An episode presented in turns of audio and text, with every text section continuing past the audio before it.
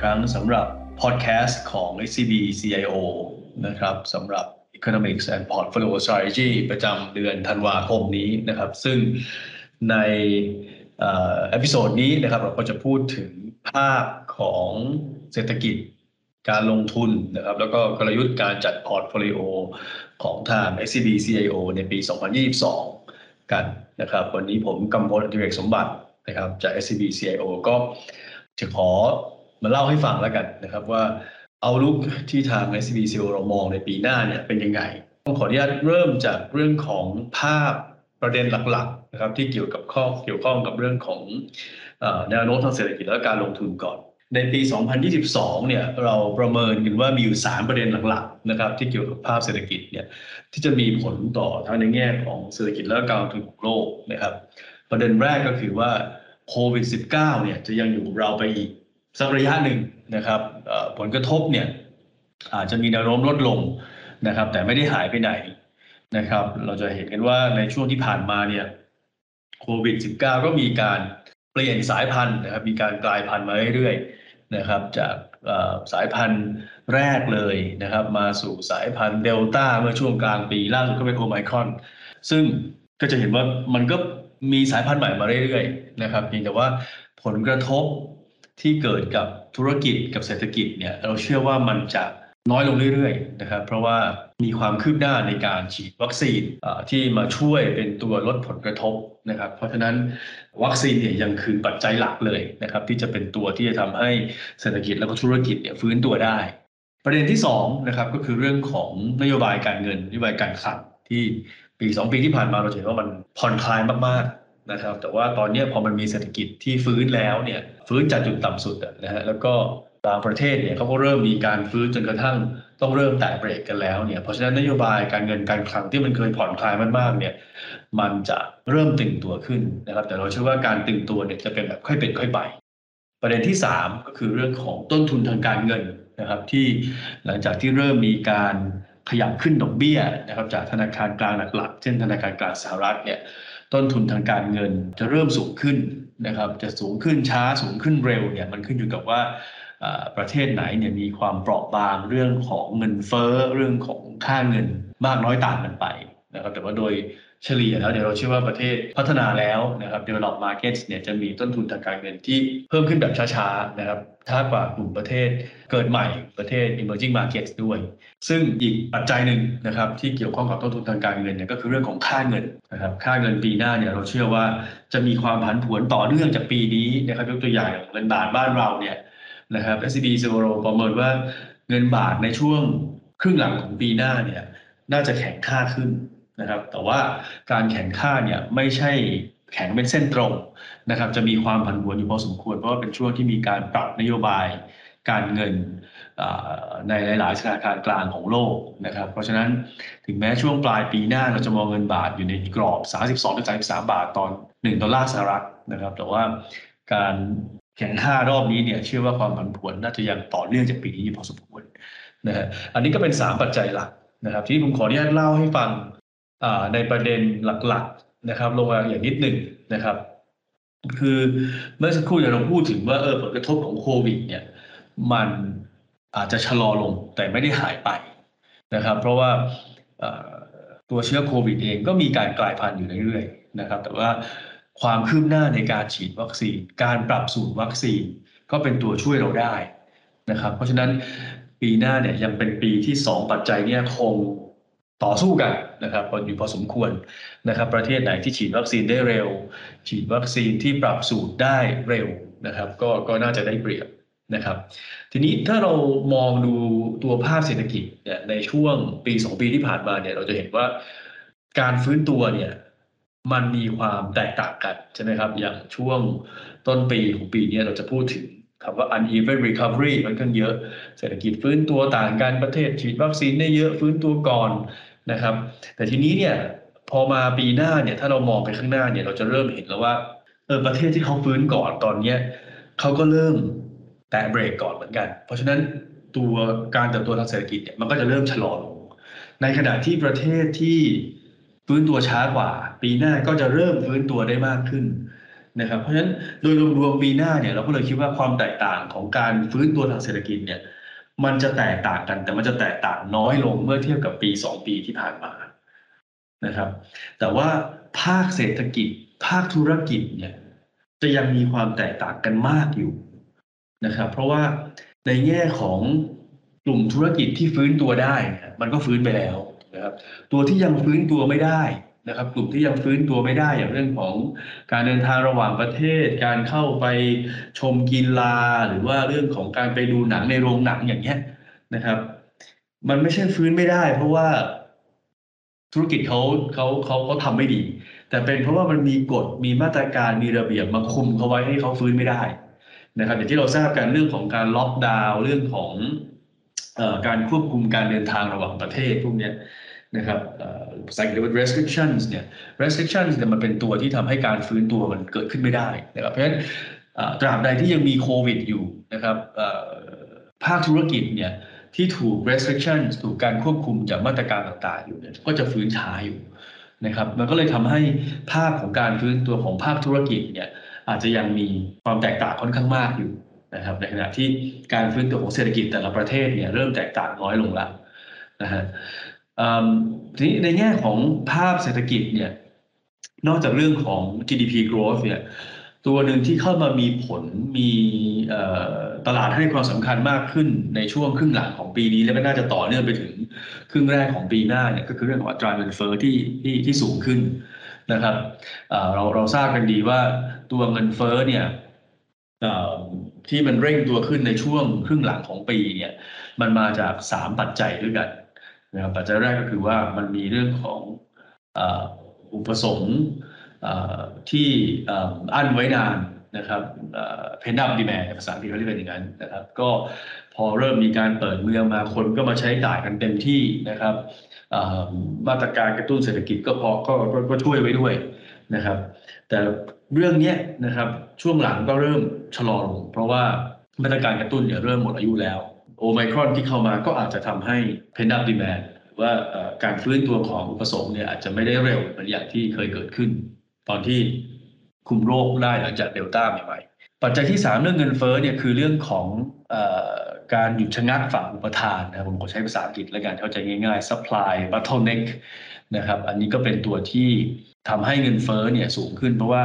ของมันขาด พูดง่ายๆนะครับ ก็ปัจจัยนี้ยังยังยังมีอยู่นะครับในหลายอุตสาหกรรมนะครับพวกเซมิคอนดักเตอร์อะไรพวกนี้นะครับก็ยังเห็นกันอยู่นะครับแล้วการมาของโอไมครอนเนี่ยก็อาจจะทำให้เรื่องของ supply bottleneck เนี่ยยังเกิดขึ้นอยู่นะครับเพราะว่าในหลายอุตสาหกรรมเนี่ยก็ยังไม่สามารถที่จะกลับไปทำการผลิตได้อย่างเต็มที่เมื่อช่วงก่อนไม่มีโควิด ประเด็นสุดท้ายคือเรื่อง inflation expectation หรือว่าการคาดการเงินเฟ้อนะครับก็มีการเร่งตัวขึ้นมา ทีนี้พอมันเงินเฟ้อมันเพิ่มขึ้นมาเยอะๆเนี่ยนะครับธนาคารกลางตอนนี้เริ่มอยู่ไม่ได้แล้วอย่างที่เราทราบกันเขาก็ออกมาเริ่มบอกว่าเฮ้ยเขาจะทำนโยบายการเงิน ให้มันตึงตัวขึ้นคำว่าตึงตัวคืออะไรตึงตัวก็คือว่าการดัดฉีดสภาพคล่องนะครับ ผ่านเรื่องของการเข้าซื้อพันธบัตรหรือที่เรียกว่า QE เนี่ยเขาก็จะชะลอมันลง นะครับ แล้วก็จะชะลอให้เร็วขึ้นด้วยนะครับ จะให้หมดโครงการเนี่ยเดิมทีอาจจะบอกว่าเฮ้ยช่วงกลางปีหน้า ตอนนี้ก็ส่งสัญญาณว่าเฟดเนี่ยจะ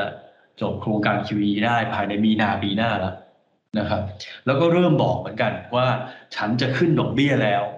ปีหน้าสามครั้ง ปี 2023 อีกสามอีกสามครั้ง ปี 2024สองครั้งนะครับ ส่งสัญญาณชัดเจนเลย สื่อสารอย่างต่อเนื่องเลยนะครับ เพราะฉะนั้น การที่เฟดทำแบบนี้เนี่ยนะครับเราประเมินว่าเรื่องของความเสี่ยงเงินเฟ้อเนี่ยเฟดเริ่มเข้ามาดูแลแล้วนะครับ แล้วก็การขึ้นดอกเบี้ย โดยส่งสัญญาณล่วงหน้าอย่างชัดเจนเนี่ยน่าจะทำให้ผลกระทบต่อตลาดเงินตลาดทุนโลกเนี่ยมีระดับที่จัดการได้ คือถ้าในอดีตเนี่ยเวลาที่เฟดขึ้นดอกเบี้ย ขึ้นเร็วด้วย แล้วก็ขึ้นแบบเซอร์ไพรส์ตลาดด้วยเนี่ยอันเนี้ยจะทำให้ตลาดค่อนข้างตกใจนะครับแต่ระยะหลังเนี่ยเราจะเห็นว่า วิธีการสื่อสารกับตลาดของเฟดเนี่ยจะบอกล่วงหน้าเยอะ จะทำแบบค่อยเป็นค่อยไปนะครับ เพราะฉะนั้นผลกระทบมันก็จะอยู่ในระดับที่จัดการได้นะครับ ก็ต้องเรียนว่าไม่ใช่ไม่มีผลกระทบนะครับผลกระทบว่ามีในระยะสั้น เพียงแต่ว่าตลาดก็จะค่อยๆ absorb นะครับค่อยๆปรับตัวนะครับ ซึ่งจะทำให้ในท้ายที่สุดผลกระทบมันก็จะไม่ได้รุนแรงมาก เพราะฉะนั้นในแง่ของภาพนโยบายการเงินเนี่ยเราจะเริ่มเห็นแล้วว่าธนาคารกลางสหรัฐธนาคารกลางยุโรปนะครับ ธนาคารกางอังกฤษนะครับ ก็ออกมาส่งสัญญาณทำนโยบายตึงตัวมากขึ้น ธนาคารกลางของจีนนะครับ PBOC เนี่ยเนื่องจากเขาแตะเบรกเร็วมากตั้งแต่ต้นปีนะครับ ตอนนี้ก็เลยกลายเป็นว่าเขาเริ่มที่จะชะลอการแตะเบรกแล้วนะครับ จริง ๆ เริ่มมีการผ่อนคลายนโยบายการเงินแล้วอย่างที่เราทราบกันในช่วงเดือนธันวาเนี่ยนะครับมีการประกาศลด reserve requirement ratio จาก PBOC นะครับล่าสุดก็มีการลดดอกเบี้ยระยะสั้นลงนิดหนึ่งด้วยนะครับอันนี้ก็เป็นตัวที่จะเข้ามาช่วยประคับประคองเศรษฐกิจจีน เพียงแต่รูปแบบในการทำการผ่อนคลายนโยบายการเงินของจีนเนี่ยต้องเรียกว่าเป็นลักษณะแบบเฉพาะเจาะจงคือเขาไม่ได้ผ่อนคลายให้กับทุกกลุ่มธุรกิจนะครับ ทุกภาคส่วนไม่ใช่ เขายังมีภาคส่วนที่เขาอยากจะคุมไม่ให้โตเร็วจนเกินไปอยู่ ก็คือภาคสังหาริมทรัพย์ อันนี้เป็นตัวอย่างใหญ่ๆเลยนะครับ แต่ว่าถ้าเศรษฐกิจโดยรวมมีสัญญาณชะลอเนี่ยเขาก็จะผ่อนคลายแต่ผ่อนคลายเฉพาะจุดที่เขาอยากจะให้ให้ให้ให้กลับมาโตได้กลุ่มไหนที่เขายังอยากจะให้คุมไม่ให้โตอยู่เขาก็ยังคุมอยู่นะครับ เพราะฉะนั้นรูปแบบการผ่อนคลายก็จะเป็นลักษณะเฉพาะเจาะจงประเด็นของบ้านเราก็จะเป็นลักษณะคงดอกเบี้ยนะครับที่เราประเมินไว้ก็คือเนื่องจากเศรษฐกิจเราฟื้นช้ากว่าคนอื่นเนี่ยเราก็ยังต้องการแรงสนับสนุนจากนโยบายการเงินอยู่นะครับปีหน้าแบงก์ชาติก็น่าจะยังคงดอกเบี้ยที่ 0.5%ต่อไปนะครับดังนั้นโดยรวมๆเนี่ย ในแง่ของนโยบายการเงินเนี่ยเราจะเห็นว่ามันจะมีความแตกต่างกันในปีหน้านะครับแตกต่างกันตามการฟื้นตัวของเศรษฐกิจนะครับ ใครที่ฟื้นก่อนก็อาจจะเริ่มทำนโยบายการเงินที่ตึงตัวก่อนนะครับ แต่ถ้าตึงมากๆเศรษฐกิจชะลอเขาก็อาจจะผ่อนแบบเฉพาะเจาะจงได้อย่างของจีนนะครับ แต่ว่าตอนนี้ถ้าหันไปดูในฝั่งของอเมริกาของยุโรปของอังกฤษเนี่ยนะครับธนาคารกลาง 3 ที่เนี่ยเริ่มส่งสัญญาณว่าฉันจะ ทำนโยบายการเงินตึงตัวมากขึ้นในปีหน้า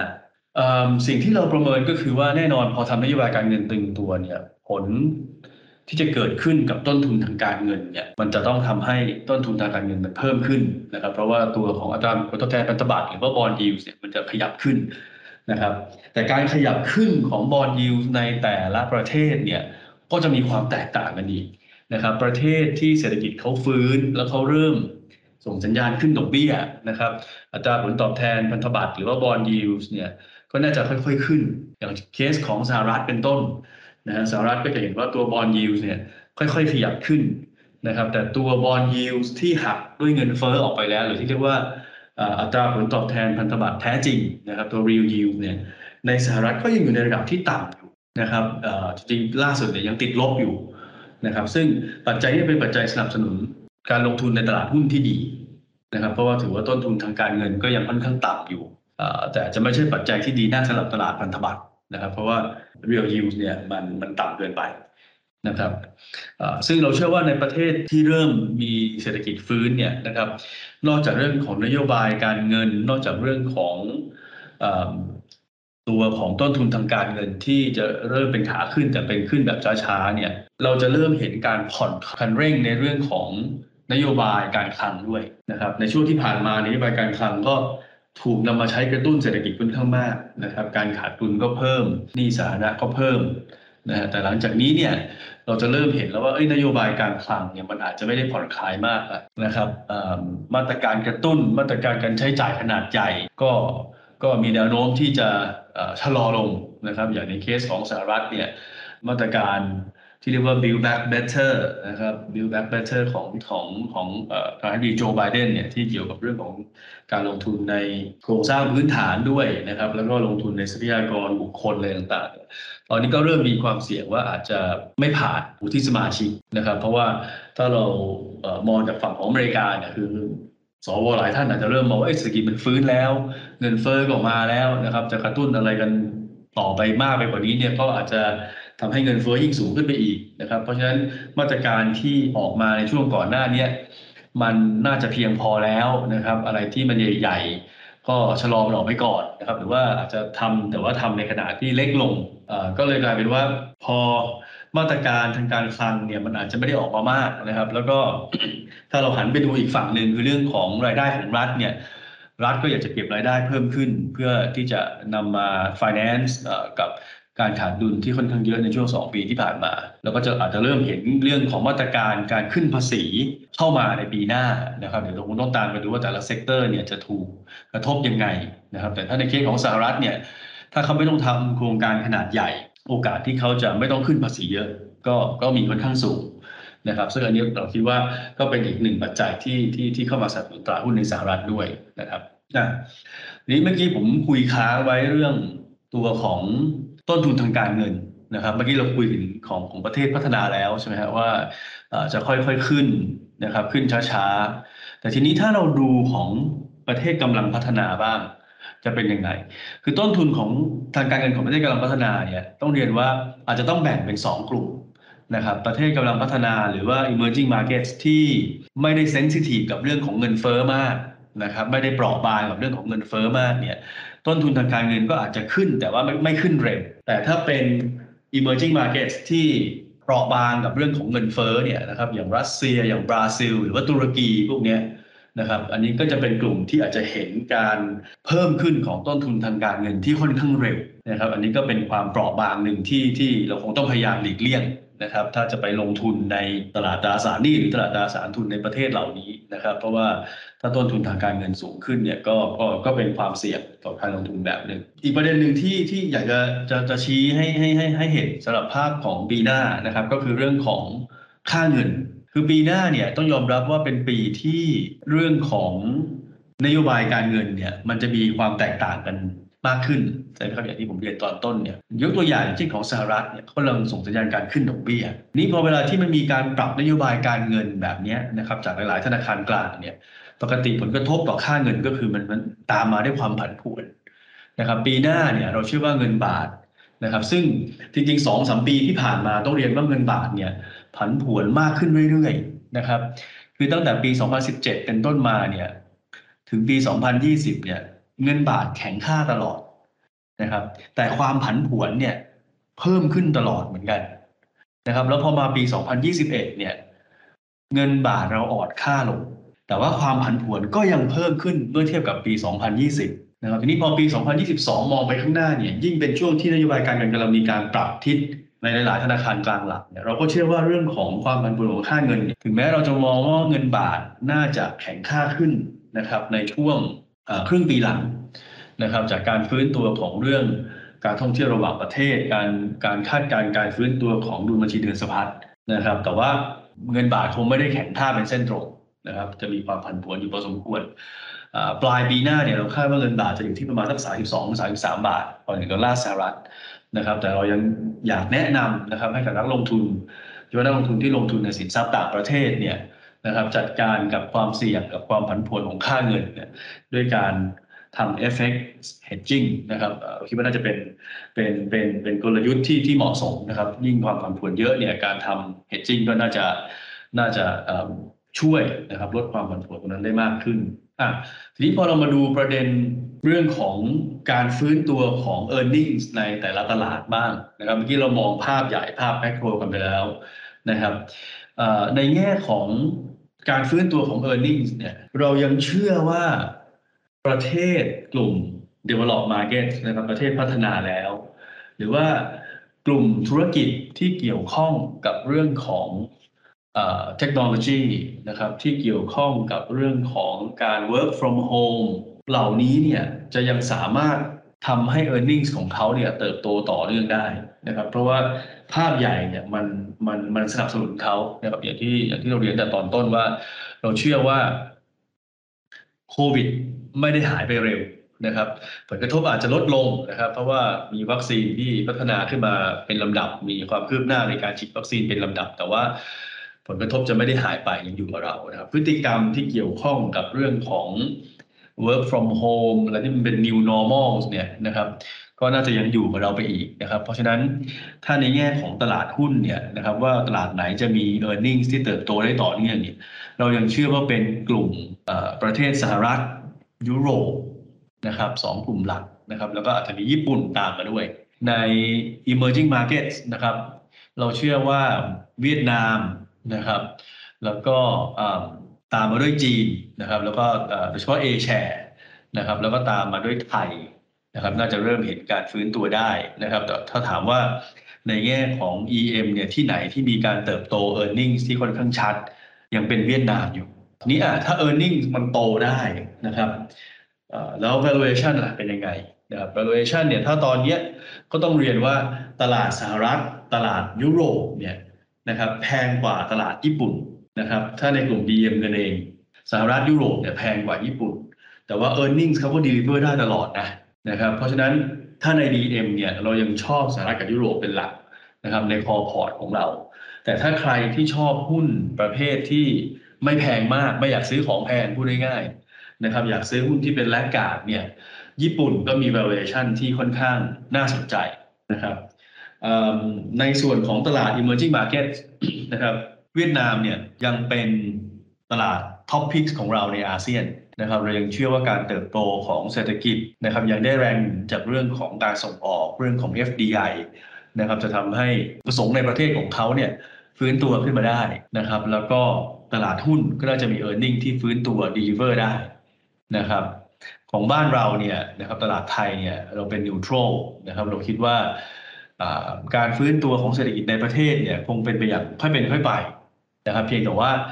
เครื่องจักรหลักอันหนึ่งที่ยังถูก ควบคุมอยู่จากกฎระเบียบมาตรการ restriction ต่างๆเนี่ยก็คือการท่องเที่ยวระหว่างประเทศเนี่ยน่าจะยังมีความท้าทายอยู่พอสมควรนะครับ การฟื้นตัวคงคงมาครึ่งหลังปีหน้าเป็นหลัก เพราะฉะนั้นถ้าดูอย่างนี้เนี่ยนะครับการฟื้นตัวของ e a r n i n g ต่างๆ ในในตลาดไทยที่ว่ากลุ่มที่เกี่ยวข้องกับการท่องเที่ยวระหว่างประเทศเนี่ยก็ก็ยังมีความท้าทายอยู่นะครับ แล้วก็ valuation หุ้นไทยตอนนี้ก็ต้องเรียกว่า ค่อนข้างอยู่ในช่วง fair price ไปแล้วนะครับ ก็คือไม่ไม่ได้ถูกไม่ได้แพงนะครับ แต่ว่าโดยรวมๆเนี่ยเราก็มองเป็น neutral อยู่นะครับ ส่วนกลุ่มในใน EM อีกตลาดหนึ่งที่เราคิดว่าน่าสนใจนะครับ ก็คือหุ้นจีนนะครับ เราเน้นที่ A share นะครับ เราคิดว่าการผ่อนคลายนโยบายต่างๆ ในจีนเนี่ยจะเริ่มเข้ามาเป็นระยะระยะ แล้วก็น่าจะช่วยทำให้การฟื้นตัวของเศรษฐกิจในประเทศของเขาเนี่ยเกิดขึ้นได้นะครับถ้าท่านไหนที่เป็นนักลงทุนระยะยาวนะครับแล้วอยากซื้อของที่ค่อนข้างถูกเนี่ยในจีนจะมีกลุ่มเทคนะครับกลุ่มที่เกี่ยวข้องกับเรื่องของเทคในจีนเนี่ยนะครับ valuation ตอนนี้ถือว่าค่อนข้างถูกเลยนะครับ แต่ว่าก็ถูกกดดันจากเรื่องของ regulatory risk นะครับ การปรับเปลี่ยนกฎเกณฑ์ต่างๆ ในจีน นะครับ แต่ถ้าเป็นนักลงทุนระยะยาวที่ถือยาวได้นะครับ แล้วก็คิดว่าชอบซื้อของที่ค่อนข้างถูกนะครับ ไม่อยากไล่ของแพงเนี่ย ตอนนี้เทคจีนก็เป็นอีกอันหนึ่งที่ค่อนข้างน่าสนใจนะครับ เพราะฉะนั้นโดยรวมๆนะครับ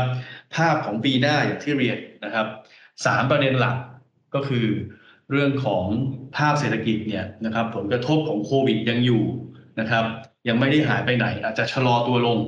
นะครับ แต่ว่าไม่ได้หายไปไหน นะครับอันที่ 2 ก็คือนโยบายการเงินการคลังนะครับ เราเชื่อว่าจะตึงตัวขึ้นนะครับ อันที่ 3 ก็คือต้นทุนทางการเงินนะครับ จะขยับขึ้นนะครับ แต่ขึ้นเป็นแบบค่อยเป็นค่อยไปนะครับ เพราะฉะนั้นในแง่ของ asset allocation strategy โดยรวมๆเนี่ยเรายังอยากให้นักลงทุนนะครับ ลงทุนในหุ้นมากกว่าพันธบัตรนะครับ เพราะว่าตอนนี้พันธบัตรเป็นยิวขาขึ้นนะครับ เพราะฉะนั้นราคาของพันธบัตรก็จะจะจะถูกกดดันจากตรงนี้ นะครับทีนี้ในแง่ของตลาดหุ้นเนี่ยเรายังเน้นตลาดที่เติบโตสูงนะครับมีภูมิคุ้มกันอยู่สหรัฐกับยุโรปยังเป็น core port ของตลาด develop markets ของเรานะครับญี่ปุ่นเป็น satellite port นะครับราคาค่อนข้างถูกนะครับเป็น laggard play สำหรับญี่ปุ่นนะครับใน EM เนี่ยเรามีเวียดนามอันเดียวที่เป็น slightly positive นะครับนอกนั้นไทยกับจีนเนี่ยเป็น neutral นะครับแต่ว่า ถ้าในตลาดหุ้นจีนเนี่ยถ้าเลือกระหว่าง A share กับ S share เนี่ยเราเราชอบ A share มากกว่า ก็ภาพโดยรวมๆสำหรับ strategy ปีหน้านะครับ ก็จะเป็นประมาณนี้นะครับ นี่มีอีกประเด็นหนึ่งนะครับที่ผมอยากจะฝากไว้ก็คือว่าเมื่อเมื่อตอนต้นเนี่ยผมเรียนท่านผู้ฟังทุกท่านว่า ในแง่ของการฟื้นตัวของเศรษฐกิจในปีหน้าเนี่ยเราจะเริ่มเห็นความแตกต่างน้อยลง แต่หลังจากนี้เนี่ยในแง่ของภาคธุรกิจนะครับมันจะมีความแตกต่างกันมากขึ้น เพราะฉะนั้นการลงทุนนะครับในลักษณะที่เป็น sector selection หรือว่าเป็น thematic เนี่ยก็จะมีความสำคัญมากขึ้น SCB CIO เราก็มีการประเมินในแง่ของ thematic เนี่ยเพิ่มมากขึ้น ตอนนี้สิ่งที่เราประเมินเนี่ยนะครับถ้าเป็น thematic ที่เราชอบเนี่ยประกอบไปด้วยตัวที่เป็น long term disruptive trends อันแรกก็คือเรื่องของ renewable energy แล้วก็ decarbonization นะครับ อันที่สองก็คือ innovative technology ซึ่งถามว่าหุ้นที่มันตรงตามธีมเนี่ยมีกลุ่มอะไรบ้าง กลุ่มแรกเนี่ยก็คือ renewable energy and decarbonization กลุ่มที่2นะครับที่เกี่ยวข้องกับเรื่องของอตัว innovative technology นะครับแล้วก็เรื่องของ long term trend เนี่ยคือหุ้นกลุ่ม healthcare แล้วก็ health tech ธีมที่3เนี่ยคือเรื่องของ fintech นะครับสามประเด็นเนี้ยนะครับสามธีมเนี่ยเป็นธีมที่เราคิดว่ามีความน่าสนใจนะครับ แล้วก็ถ้าลงทุนระยะยาวได้ ก็จะน่าน่าจะเป็นการลงทุนที่เน้นการเติบโตในระยะยาวได้ในพอร์ตของเราอ่ออีก 2 ธีมเพิ่มเติมนะครับที่เราเรียกว่าเป็นการลงทุนใน future mega trends นะครับเป็นการจับกระแสการลงทุนหุ้นโลกนะครับในกลุ่มอุตสาหกรรมแห่งอนาคตนะครับที่เราคิดว่าน่าจะมีการเติบโตได้ในระยะข้างหน้าเนี่ยนะครับธีมแรกคือ aerospace and space exploration นะครับก็เป็นเรื่องของการสำรวจอวกาศอะพูดง่ายๆนะครับ แต่ว่าชื่อเนี่ยอาจจะเป็นแบบนี้นะครับแต่จริงอุตสาหกรรมที่เกี่ยวข้องเนี่ยมันไม่ใช่แค่เรื่องของการ ทำเทคโนโลยีเกี่ยวกับโดรนหรือดาวเทียมนะฮะจริงๆมันมีเรื่องของ GPS มันมีเรื่องของการทำการวัดแล้วก็ทำเรื่องโทรคมนาคมขั้นสูงเข้ามาเกี่ยวข้องนะครับ ซึ่งเราเชื่อว่าธีมเหล่านี้จะมีการเติบโตค่อนข้างมากในระยะข้างหน้า อีกธีมหนึ่งที่น่าสนใจคือเรื่อง Metaverse นะครับ Metaverse ก็อย่างที่เราเห็นกันนะครับช่วงนี้ก็จะมีเทรนด์เหล่านี้วิ่งเข้ามานะครับเป็นการลงทุนในวิทยาการ ขั้นต่อไปนะครับเป็น next gen ของอินเทอร์เน็ตซึ่งธุรกิจที่เกี่ยวข้องเนี่ยมีหลากหลายมากนะครับ ต้นน้ำถึงปลายน้ำเนี่ยไล่ไปตั้งแต่ฮาร์ดแวร์นะครับตัวของ developer นะครับตัวของ digital events ต่างๆนะครับที่จะนำเข้ามาเชื่อมโยงกับโซเชียลมีเดียแล้วก็สร้างเป็นธุรกิจที่เกี่ยวเนื่องกันได้ค่อนข้างมากเรื่อง thematic เนี่ยนะครับเดี๋ยวถ้ามีเวลาเนี่ยเดี๋ยวเดี๋ยว เราจะมาคุยกันในรายละเอียดนะครับ แต่ว่าโดยรวมๆนะครับสำหรับภาพของการลงทุน แล้วก็ asset allocation ปีหน้าก็ก็น่าจะมีประมาณนี้ ก็ในท้ายที่สุดนะครับ ผมขออนุญาตเป็นตัวแทนของ SCB CIO นะครับขอให้ทุกท่านโชคดีนะครับสำหรับการลงทุนในปีหน้านะครับ แล้วก็หวังว่าจะได้ติดตามพอดแคสต์ของทาง SCBIO ต่อไปอย่างต่อเนื่องนะครับ ผมวันนี้ก็ขออนุญาตสวัสดีก่อน สวัสดีครับ สวัสดีปีใหม่ครับ